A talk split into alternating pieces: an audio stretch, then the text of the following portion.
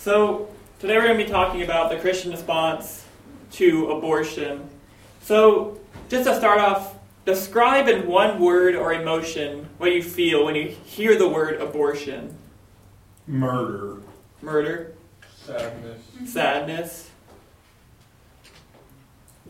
I guess that's not an emotion. Yeah. it pops to mind. Or, yeah, just one word, I guess. It could be feeling or emotion or something of that nature. Gut wrenching. Gut wrenching. God hates it. God hates it. Those are all That's all right. so, generally, pretty strong reactions. I think even some of us who didn't speak probably, when you hear the word abortion, probably, as everyone is a Christian in here, I'm sure most of us have this kind of hard, gut wrenching response to what abortion is and kind of what it stands for. So, today, what we're going to be looking at is the purpose and the purpose of the presentation is to show the appropriate Christian response to abortion.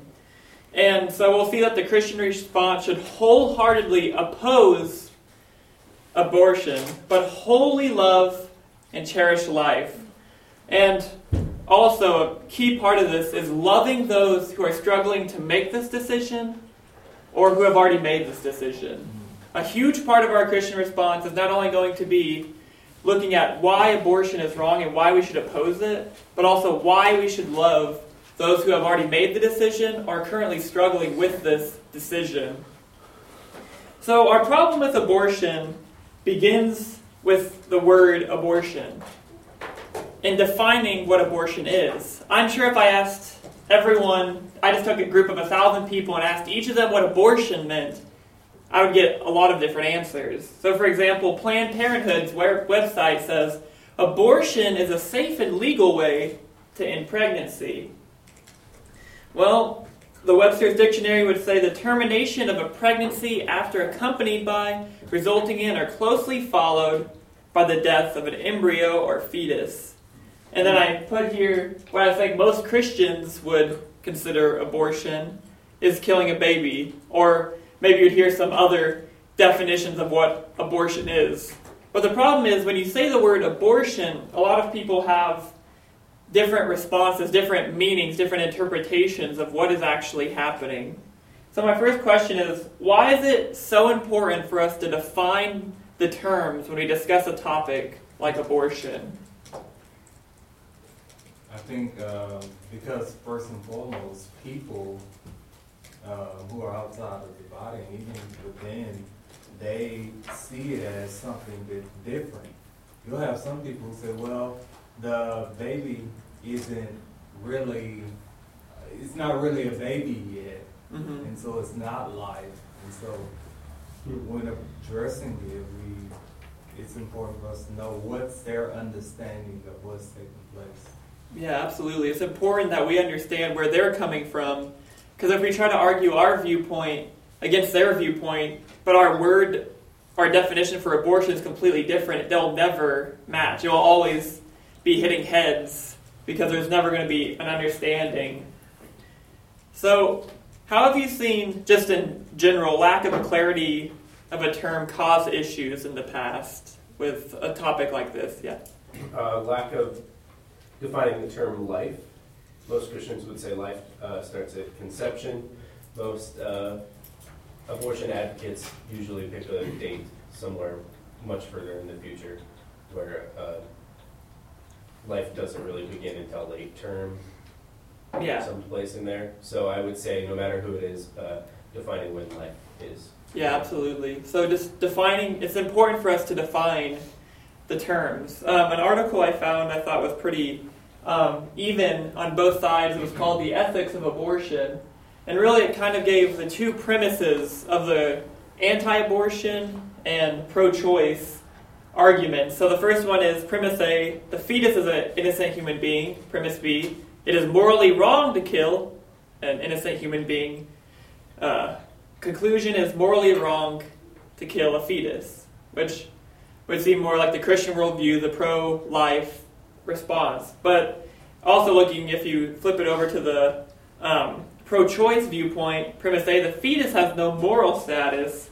Premise B, it is not morally wrong to destroy something that has no moral status. Conclusion is not morally wrong to destroy a fetus.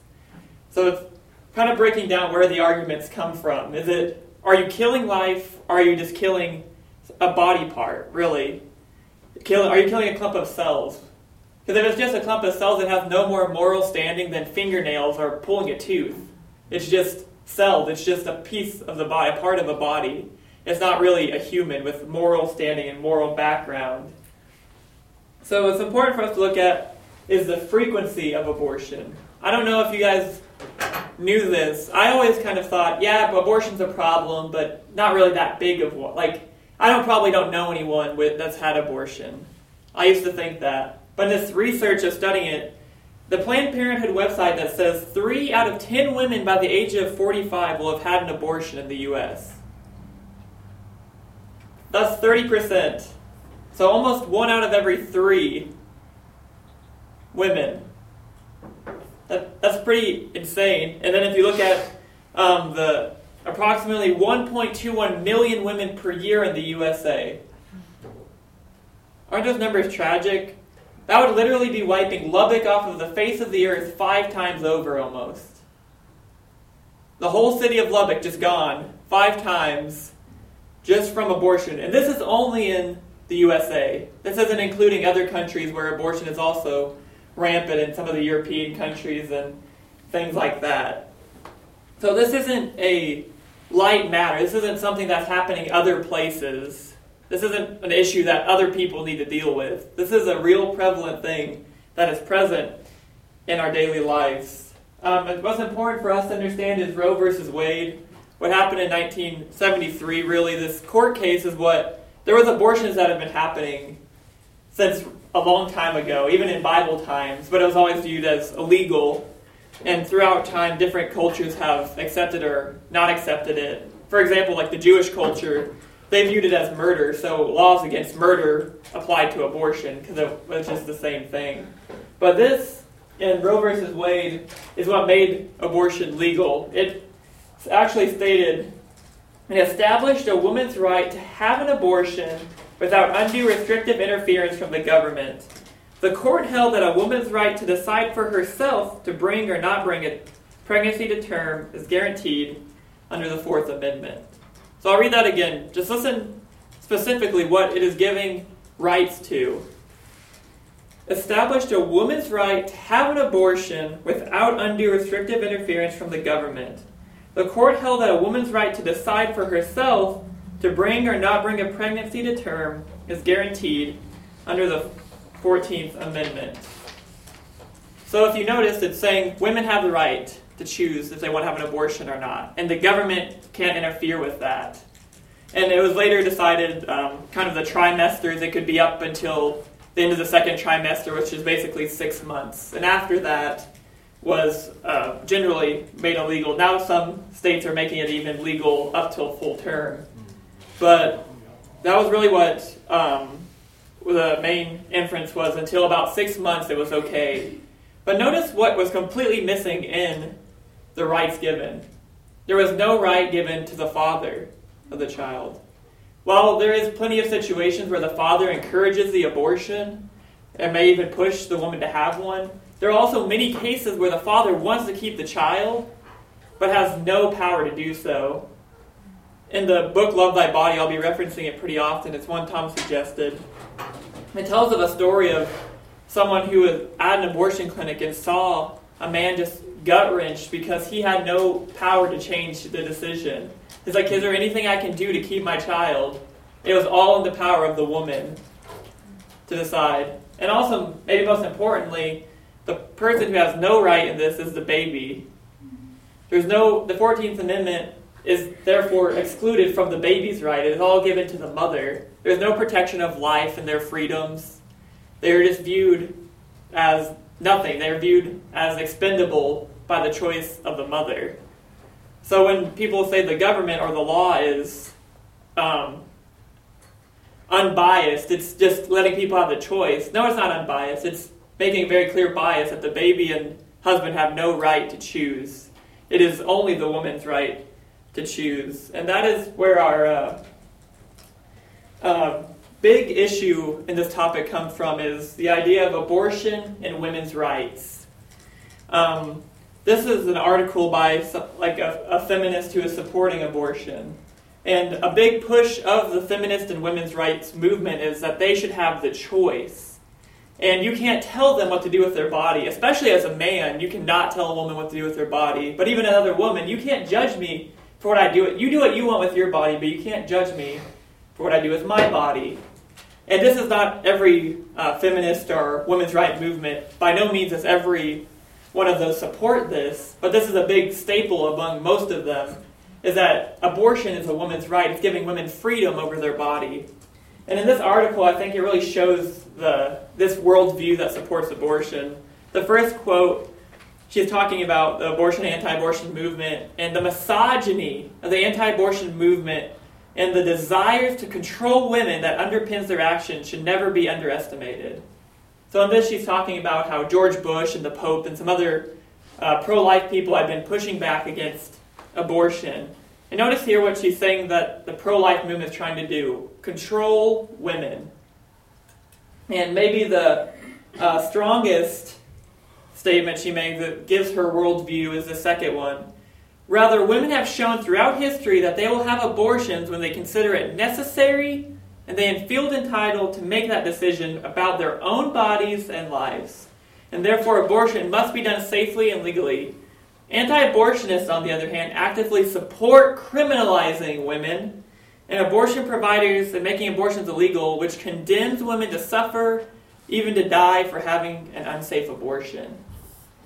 So, if you read this maybe a time or two, you might see some interesting logic she's using. Really, the logic she's saying is that these women are going to have an abortion no matter what. Women have always had abortions when they thought it was necessary for their circumstances, and no one can judge that. They've always said it was necessary. But what you need to do is provide safe abortions because they're going to do it no matter what. So you're opposing women's safety by not allowing it to be legal because they're going to do it either way.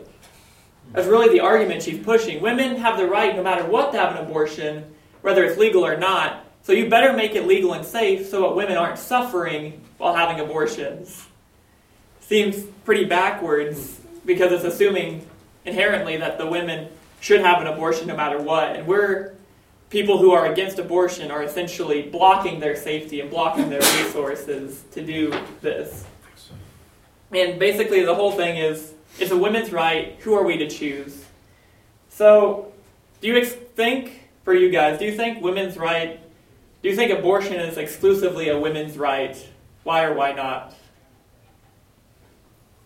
Maybe hearing from one of the women specifically. Do you think abortion is a woman's right? Why or why not? No. because it's not about life is not about rights. You know, letting someone live is not us. Um, if it is murder, I mean, if the uh, infant, if the fetus is a child, then it is murder, and so someone else is right. No one else has the right to kill that that child. Yeah. Yeah, absolutely. Yeah. If you're saying that it's a woman's right, who's taking who has the right to take a life, even if people want rights? I, I was going to say that uh, the way I view it, and I hope I'm not getting uh, far in your presentation, but the baby, the baby is not the woman's body. Just as if if I had a child living in my house, that baby is not my body. It's not my property just because he lives in my house. He's under my care. And so, in a way, to me, if you kill the baby that's living inside you, it's almost like, though it's a stretch, maybe it's just how it makes sense in my mind. It's almost like killing a child that lives in your house because it's a strain on your house. Yeah. It's a strain on your household. Mm-hmm. Yeah. Mm-hmm. Yeah, Alan. I do not believe what I'm about to say, but I am being the other side for a second. If it's just a cluster of cells, why does it matter? The woman has the right to do that if it's just a cluster of cells. Well, we'll actually be addressing that very soon. So we'll get into the idea of is it actually a life or not. So um, we're going to move on, and this is something I found extremely interesting and it is a study was done over about 900 women to find the top. They tried to find the top and main reason women had abortions, but a lot of them um, had multiple reasons. So these percentages don't add up to 100. This is just a percentage of the 900 women that answered for each of these. So look at these top 11 reason, reasons that were given for them having abortion. Not financially prepared, not the right time for a baby, partner related reasons, need to focus on other children, interferes with future opportunities, not mentally or emotionally prepared, health related reasons, wanted a better life for the baby than she could provide. That one just it seems so backward to me. She so you you wanted a better life for it, so you don't give it a life. That one just seems backwards. Um, not independent or mature enough for a baby, influence from friends or family, and don't want a baby or place a baby up for adoption. Which of these surprised you the most? Oh, um, before I mention the health related reasons one, a large portion of that wasn't actually fear of um, loss during like pregnancy of death. It was more they had alcohol or um, drug use, and so that was the health related reason. And also, I uh, wanted to mention it earlier, but specifically, this I'm going to be talking about widespread, the main reason for abortion, just for any reason. I'm not, I'm specifically not going to mention about if a mother is going to die, because um, that's a very, very, very small case of the mother facing death. So we can't use that as an excuse. And also, I'd argue that that argument for abortion is still arguing for life because you're still taking life into consideration of the mother. And if the mother is almost certainly going to die, life is still being considered. So I wanted to clarify that as well. Of, But so these um, top 11 reasons, which shocked you or maybe stood out to you the most? Yeah, Harold. Interesting that uh, the very number 11 that you posted, 4%, is that they don't want a baby or they don't want a place for adoption. Usually we think that's like the top reason. And so that's interesting to me that that's only 4%. Yeah. It's also interesting to acknowledge the fact that it's a baby. Yeah. So, yeah. One that's interesting to me is uh, where's it at? Need to focus on other children. Yeah. It kind of stands out. Most actually mostly because I know a woman who had an abortion for that reason, Mhm. and she later on told her daughter that she had one, and it caused a huge problem between both of them for a long time. Yeah, a lot of people think it's only like uh, single women or women who don't already have children and they just don't want children. But um, there is a lot of cases where women will have a second, or just because they've already have children, they can't take the responsibility, or that's what they think. So, if you'll notice, almost all of these have to do with circumstances, and generally because the baby is unplanned. Because look at, other than the health related reason, the smaller percentage that has to do with maybe the mother dying, almost all of these are circumstantial. Financials, not the right time, not um, ready, not emotionally ready, real partner related problems, they didn't want to have a baby with their current partner. All of these things seem to relate from this idea that it was unplanned, it was an accident. So now we need to get into, after we've overviewed it, now we need to see the Christian response to some of these things. And one of our biggest jobs as Christians is responding is not only knowing what we're against, but knowing why we're against it. And it's really important that we understand the worldviews that um, people who support abortion buy into, maybe without even realizing it. Because your action can have a meaning behind it that you don't actually mean. You can do actions and it's saying something about what you believe, even if you don't outwardly say, I believe this is true, by what you choose to do and think is okay. So we need to remove false views, false beliefs. So the first one is the view that uh, life begins at conception. Many people would argue life doesn't begin at conception, it's some later date that they become alive. It's only a clump of cells when it is first born. And a lot of times, the, and the pro choice movement will say, We are the scientific ones, pro life is only based on faith. They'll say they're the side of science and we're the side of faith. And you can't force faith on anyone. We have science. But in fact, life begins at conception. Science supports the pro life side. Science specifically states, I even chose one of the wordiest definitions straight from an embryology textbook. This is a textbook, a scientific textbook about embryology, the whole idea of embryos and fetuses and how they grow. And this is what it says Human development begins after the union of male and female gametes or germ cells during a process known as fertilization or conception. Fertilization is a sequence of events that begins with the contact of sperm with a secondary oocyte and ends with the fusion of their pronuclei and the mingling of their chromosomes to form a new cell. The fertilized ovum, known as a zygote, is a largely diploid cell that is the beginning or primordium of a human being. So science is saying the people who study this very specific thing says this is the beginning of human life. This is the beginning of a human being. Human development begins here. And not only science agrees, but God would agree on this. God agrees that life begins at conception. Psalm 139, 13 and 14. You created me in my inmost being. You knit me together in my mother's womb. I praise you because I'm fearfully and wonderfully made. Your works are wonderful. I know that full well. Job 31, 15, some context. Job is arguing that he hasn't done anything wrong. In this section, he's saying, I didn't treat my slaves bad, I didn't do any of this.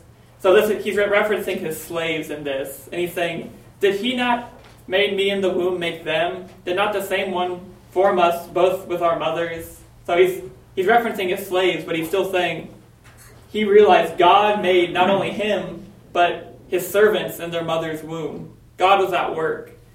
In Jeremiah 1 4 and 5, this one really strikes me because it's saying the word of the Lord. So this is God directly talking to Jeremiah. Before I formed you in the womb, I knew you.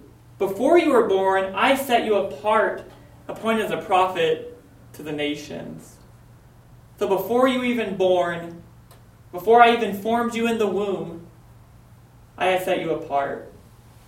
And I don't want an answer to this question, but this makes me think how many of these over a million babies per year did God have plans for?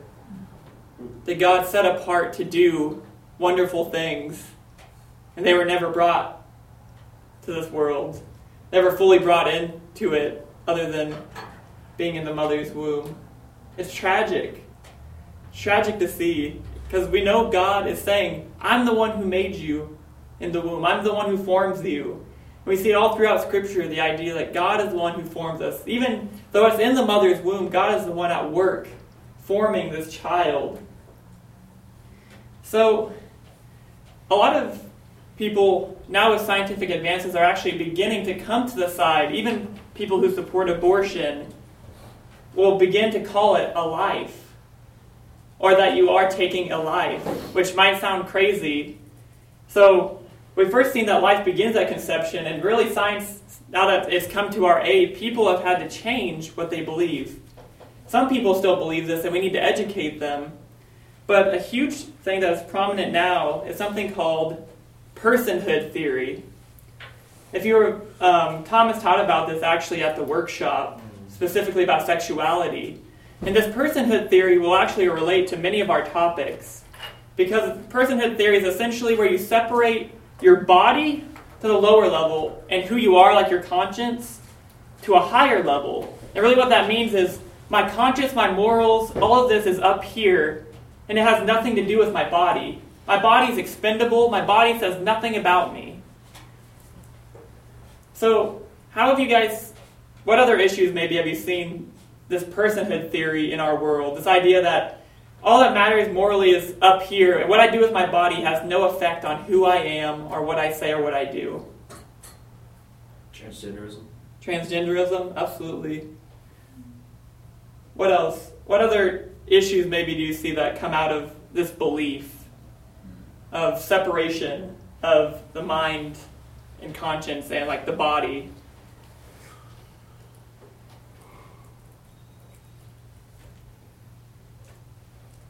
I'm not going to talk about it very much because it's my presentation, Yeah. but definitely the hookup culture and casual sex pornography. Mm. Yeah, absolutely. So yeah, I won't go too far into that either. But really, the, all of them are saying my what I do with my body doesn't matter.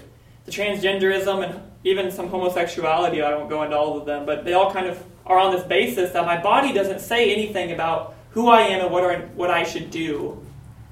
And so you make, that separation of the mind and the body. But where we see it come into play with abortion is people will say, yes, okay, science has proved that it's a life in the womb, that it is alive, but it's not yet a person.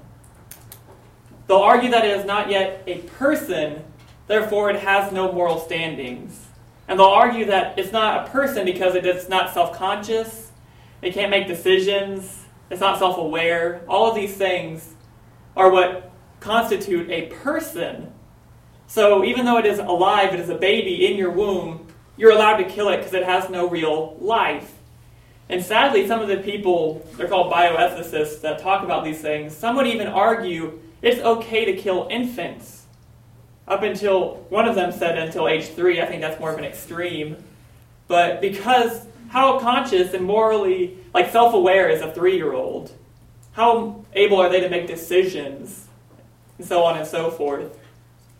And I know that sounds crazy, but that's kind of the view that, okay, if it is life and we can see that science proves it's life, we're just going to say it's not a person, therefore it doesn't deserve moral rights. And it does not morally wrong. It doesn't say anything about me because it's not killing a moral human being or a person, as they would say. So it's really important for us to understand kind of what per- personhood theory is saying, because many people might not know what personhood theory is, but they might buy into it to some sense. Because they'll say, okay, it's okay to kill a baby, but as soon as it is brought out into the world, it's not okay to kill it. Well, what changed? What made it more of a person now than it was before? Mm-hmm. You're making a separation where there's no actual scientific separation. You see, personhood theory is what your body does, what you do with your body has no effect. And even if a baby in the womb is human, it is okay to kill it still because it's not yet a person. It doesn't have the rights and protections that a person would have. And a person, different people argue what it means to be a person. That's one of the biggest problems with it. But most would argue they need to be conscious or self aware. Well, the problem with personhood theory is no one can agree on when a person becomes a person. Even the people who came up with this theory can't actually decide when it happens. They're saying, um, oh, maybe it's now, or maybe it's now. And there's no scientific proof of it. It's actually non scientific. Science proves that as soon as conception happens, and that beginning of the human being starts, there's nothing from the time that it grows to that till adult that is a tr- dramatic transformation. From that time on, it is a gradual growth into adulthood. There's no dramatic change, there's no dramatic shift ever that science has been able to prove that would constitute when it becomes a person. And also the consciousness issue. So, are you saying that some of us who aren't quite as smart, aren't quite as self aware, are less human? That because that's really if that's what constitutes you as a person, where does the line stop? And some of these people would even say mentally disabled people aren't people because they don't have full cognitive function. You're not a person. So this personhood theory goes through a wide uh, slew of things. And Nancy Pearcey's book, Love Thy Body, really goes deep into a lot of this stuff. And it talks about a lot of our topics. And it's really, really good resource. And that's where I got most of my information and facts about what personhood theory stands for. So, just going back biblically, Genesis 1 and 2, first off, God defined what it meant to be a human, what it meant to be a person. He made us in his own image. He never made a stipulation, he never made a condition of when we became his creation. He breathed into man, and he told them to go and multiply, go and make more people created in God's image. And there's no stipulation of once you reach this, then you become a real protected person. There's no idea in the Bible at all that a person, anytime from when they're in the womb to when they're outside the womb, are any more or less of a person. maybe one of the strongest arguments is kind of a weird place to go is Luke 141, where we see Elizabeth is pregnant with John the Baptist, and she goes to see Mary, the mother of our Savior, and in the womb, when they come close to Mary, John the Baptist jumps in the womb, and the, Mary is filled with, I mean, Elizabeth is filled with the Holy Spirit. So you're saying that this conscious human being isn't conscious at all. It just happened to jump by chance in the womb. This, this baby had no, didn't know what it was doing, it was just doing something. And this whole experience happened. But it wasn't really a person yet. It was just a clump of cells, kind of growing, a human being growing, but it wasn't really, didn't have any worth. Really powerful image. It was actually on the cover of Life magazine. It's a little graphic. But this is a womb of a woman about six months into pregnancy, and they were doing a surgery on it. And something interesting the surgeon was pro choice before this incident, and he was operating on this baby six months in, so pretty much right at the edge of when you could have an abortion. And as he was clo- about to close up the womb because they had done the surgery, the baby reached out and grabbed his finger. That's what you're seeing is the baby reached out of the womb on its own and grabbed the finger. And this is again the time period when it's okay because it's not a real person or not enough of a person to be protected. And the actual Clint, the surgeon became pro-life after this experience. Just it was revolutionary for him. Like, how could you experience something like that and still think it was okay? Another thing is, our, even our states are confused with how they define what it means to be a person. So, for example, uh, in the state of Texas, if you kill a woman who's pregnant, you're going to be charged with two murders because killing a fetus is considered murder as well. So, if you kill the mother and it kills the child, you're killing two people. They consider it a person. But in pro abortion states, they have the same law where if you kill a person, like kill a mother, and she's pregnant, you're still charged with killing two people. But they have a stipulation. If you read the tactics book, it talked about this. There's a stipulation under it that says, unless it's of the mother's consent, which would mean like abortion. So the only difference between legal murder or illegal murder, legally murder, and just the ending of a pregnancy that's legal is the mother's permission in hmm. California. That's the, that's the only difference. So if you were to kill someone, a mother, you'd be charged with two crimes. But if the mother chooses to take that own baby because they support abortion, then it's legal. There's no criminal act, there's nothing associated criminally with that. This is one of the bigger topics. What about? There's a lot of if statements. Some people will say, what about rape or incest, which is normally a cause of rape? And this one is was harder for me because like I am not in any way trying to undermine what women have gone through if they're raped, the horrible experience that might be, especially finding out you're pregnant from such an awful, awful experience. But I looked into just some people who were raped or born from rape, and what I found their statement so powerful. I don't know if you can read this, they're kind of blurry up here. A couple of their signs say, My child is innocent, just like me. Our law should punish rapists, not babies. We, need, uh, we needed support, not abortion. My daughter was conceived in rape. She's my child, not a monster. I was conceived in rape. I'm still a human being. And I read a story of some people who were born from rape, and they're pro pro life. I mean, sorry. They're supporting this, and they're anti-choice because they're saying whenever you make the excuse that it's okay to do it in rape, you're saying that my life is expendable. You're saying my life is less than yours. My mother could have killed me with no consequence because of the sins of my father. My father doesn't even face death penalty for what he did to my mother. Yet you're putting the innocent baby, the innocent party, up for death, saying that it's okay to kill them, while the father, that guilty party, the one at fault, doesn't even face that. He faces prison time. And it's just powerful to me. And again, this is something that we have to tread on carefully and love these people mm-hmm. because this is a horrible situation. I'm not trying to undermine that at all. But at the same time, if we realize that it is a human being, that it's being made by God, and God might have a purpose, God does have a purpose for that child, we have to view it differently, even if it comes about from a horrible, horrible circumstance. It can still be a blessing. It can still bring good into this world because God can make good out of any situation. So, our response to these things first off, we have to stand up for truth boldly. We cannot shy back. This isn't a problem that other people are facing. This is a problem we need to stand up for as Christians. We have to support life. And we need to educate ourselves. We can't be tricked into buying into some of these false things they claim is scientific when really it's not. We need to be smart. We need to be educated in the truth. Because evil's cunning, Satan's cunning. He's going to try to convince us that it's okay. He's going to try to tell you it's okay. And most of all, we must not be silent.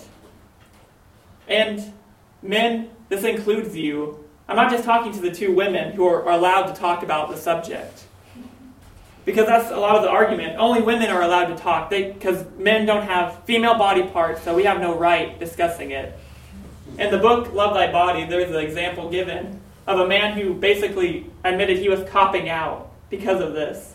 Oh, they'll deal with it, but people, they won't listen to me anyway. And his wife challenged him and said, No, you have to stand up because that's what men do. Men stand up for innocence, men protect babies. That is who men are. That is what men have to do.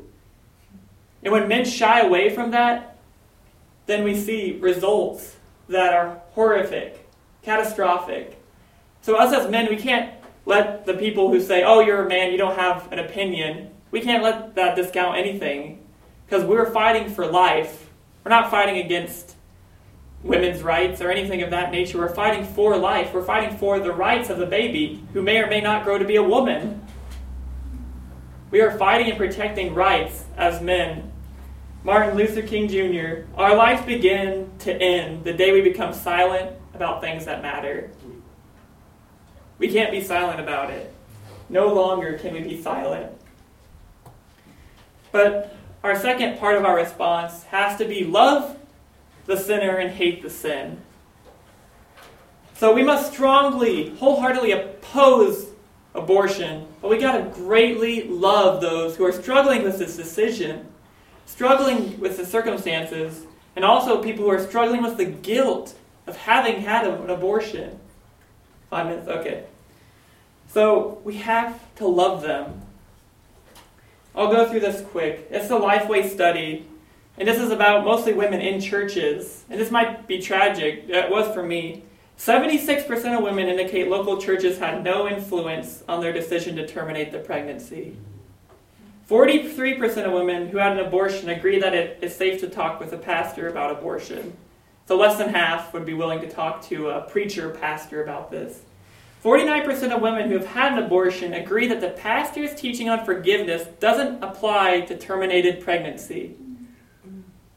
So, half of women who have had an abortion don't think that when the preacher talks about forgiveness, it applies to them. Over, 50, over half, 54% of women who have had an abortion agree churches oversimplify the decision about pregnancy options. They're saying the church is is saying it's making it way more blatant and not taking into circumstances that come with it. They're just basically saying, don't have an abortion and aren't willing to do really anything about it or give any more options. Two thirds of women, 65%, have had an abortion agree that church members judge, judge single women who are pregnant. And maybe this last one is the most tragic of all. 52% of churchgoers who have had an abortion have no one at church who knows of their terminated pregnancy. So over half of the women who have had abortions, no one, not a single person in their church knows that they've had an abortion. Think of the guilt and all this they've been hiding all these years because they're afraid to tell the church. We have to be known for love. Just for the sake of time, we'll go through a couple of these. Again, we know our command in the gospel is love. Love each other as Christ has loved us in our mistakes we have to love each other. Love your neighbor as yourself. We have to love each other. I don't know how many times I have to say it. Even in 1 Corinthians 13, love is the thing that rejoices in truth, it protects, it hopes, it perseveres. All of these things, we have to love these people wholeheartedly. Think of the difference we could make if we were known in every place in that throughout the world that we were the people who loved without exception. If we always sought to listen rather than judge. If we stood up for what is right but loved Christ, but loved as Christ loved. So standing up for what's right, but loving as Christ loved. If we forgave others as Christ forgave. How can the church meet these responses? Think of all these circumstances. Think of what the church could do to fill these circumstances. Financials, church could cover that. If that saves a life, the church can help provide that. Not the right time, church can provide counseling, can provide women who have been through similar situations, who can give counseling, partner related reason, can give relational therapy, can give premarital, all of these sort of relational things that they can help with to work through these things. Focus on other children, interferes with opportunities, emotionally prepared.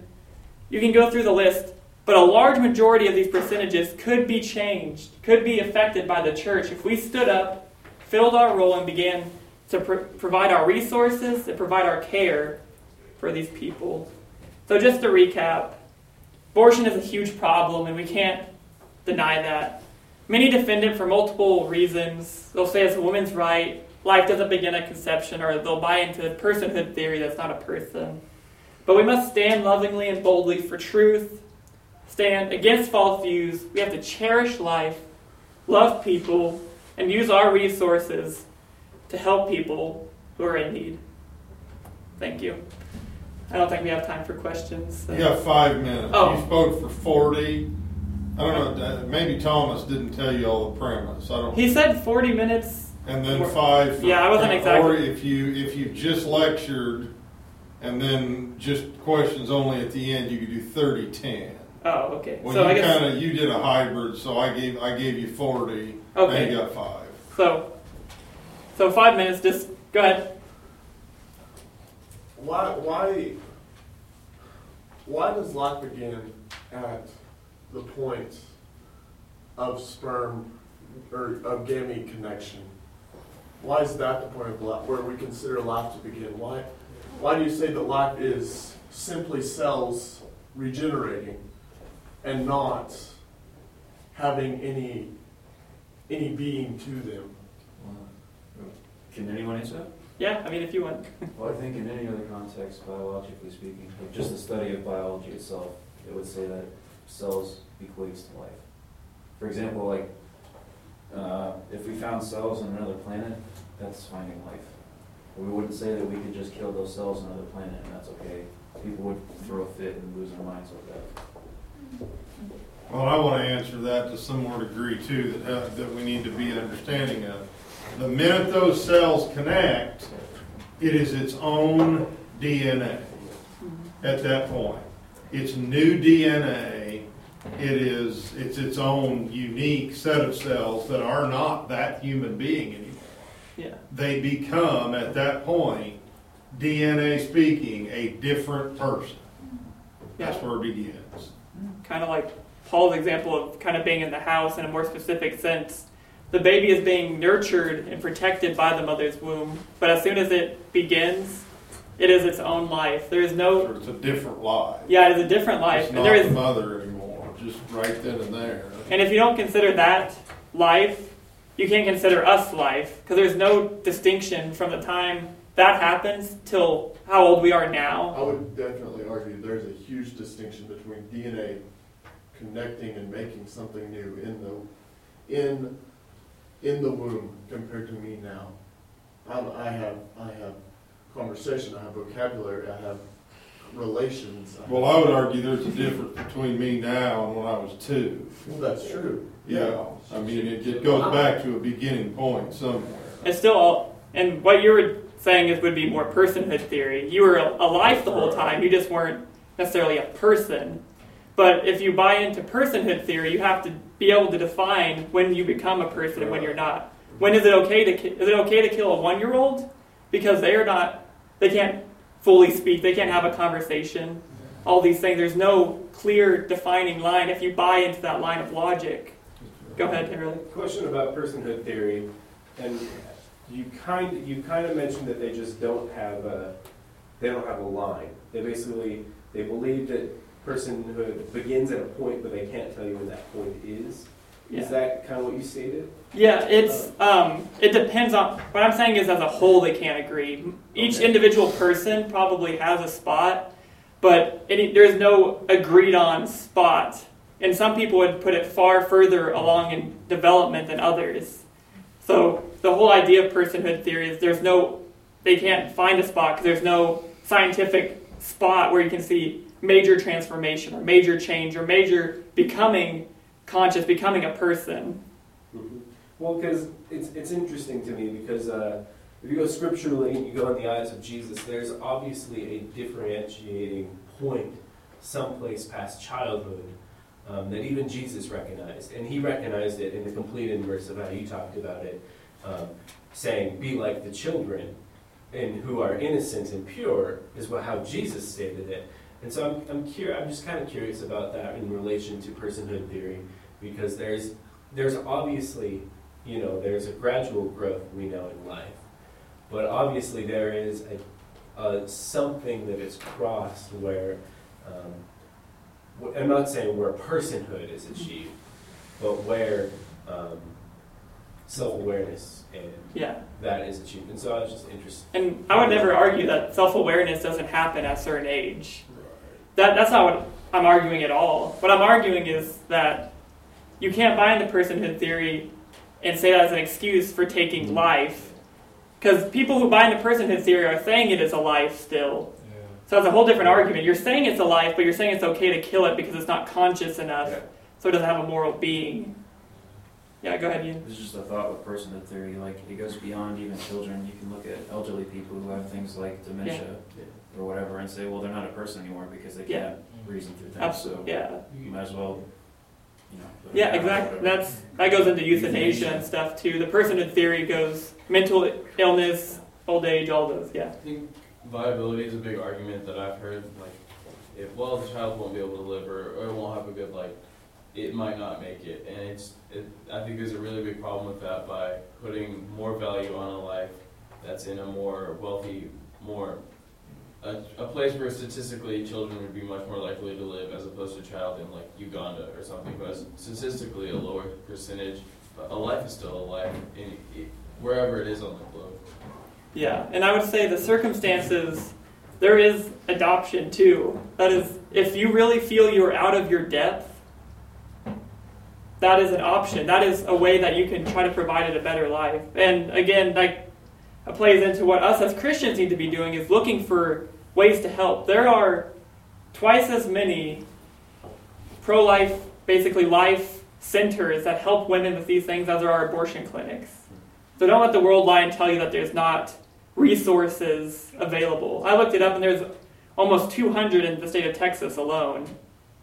There are resources, but we need to be providing them. We need to be helping with them. We need to be showing love so people are willing to talk to us. Over 70% said they weren't even willing to like they didn't the church didn't play a part in the decision they made. And that's just tragic to me. That they were attending a church, but the church played no real role in how they felt about what they did, rather than judgment.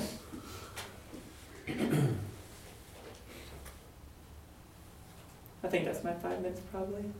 All right. Well, thank you guys.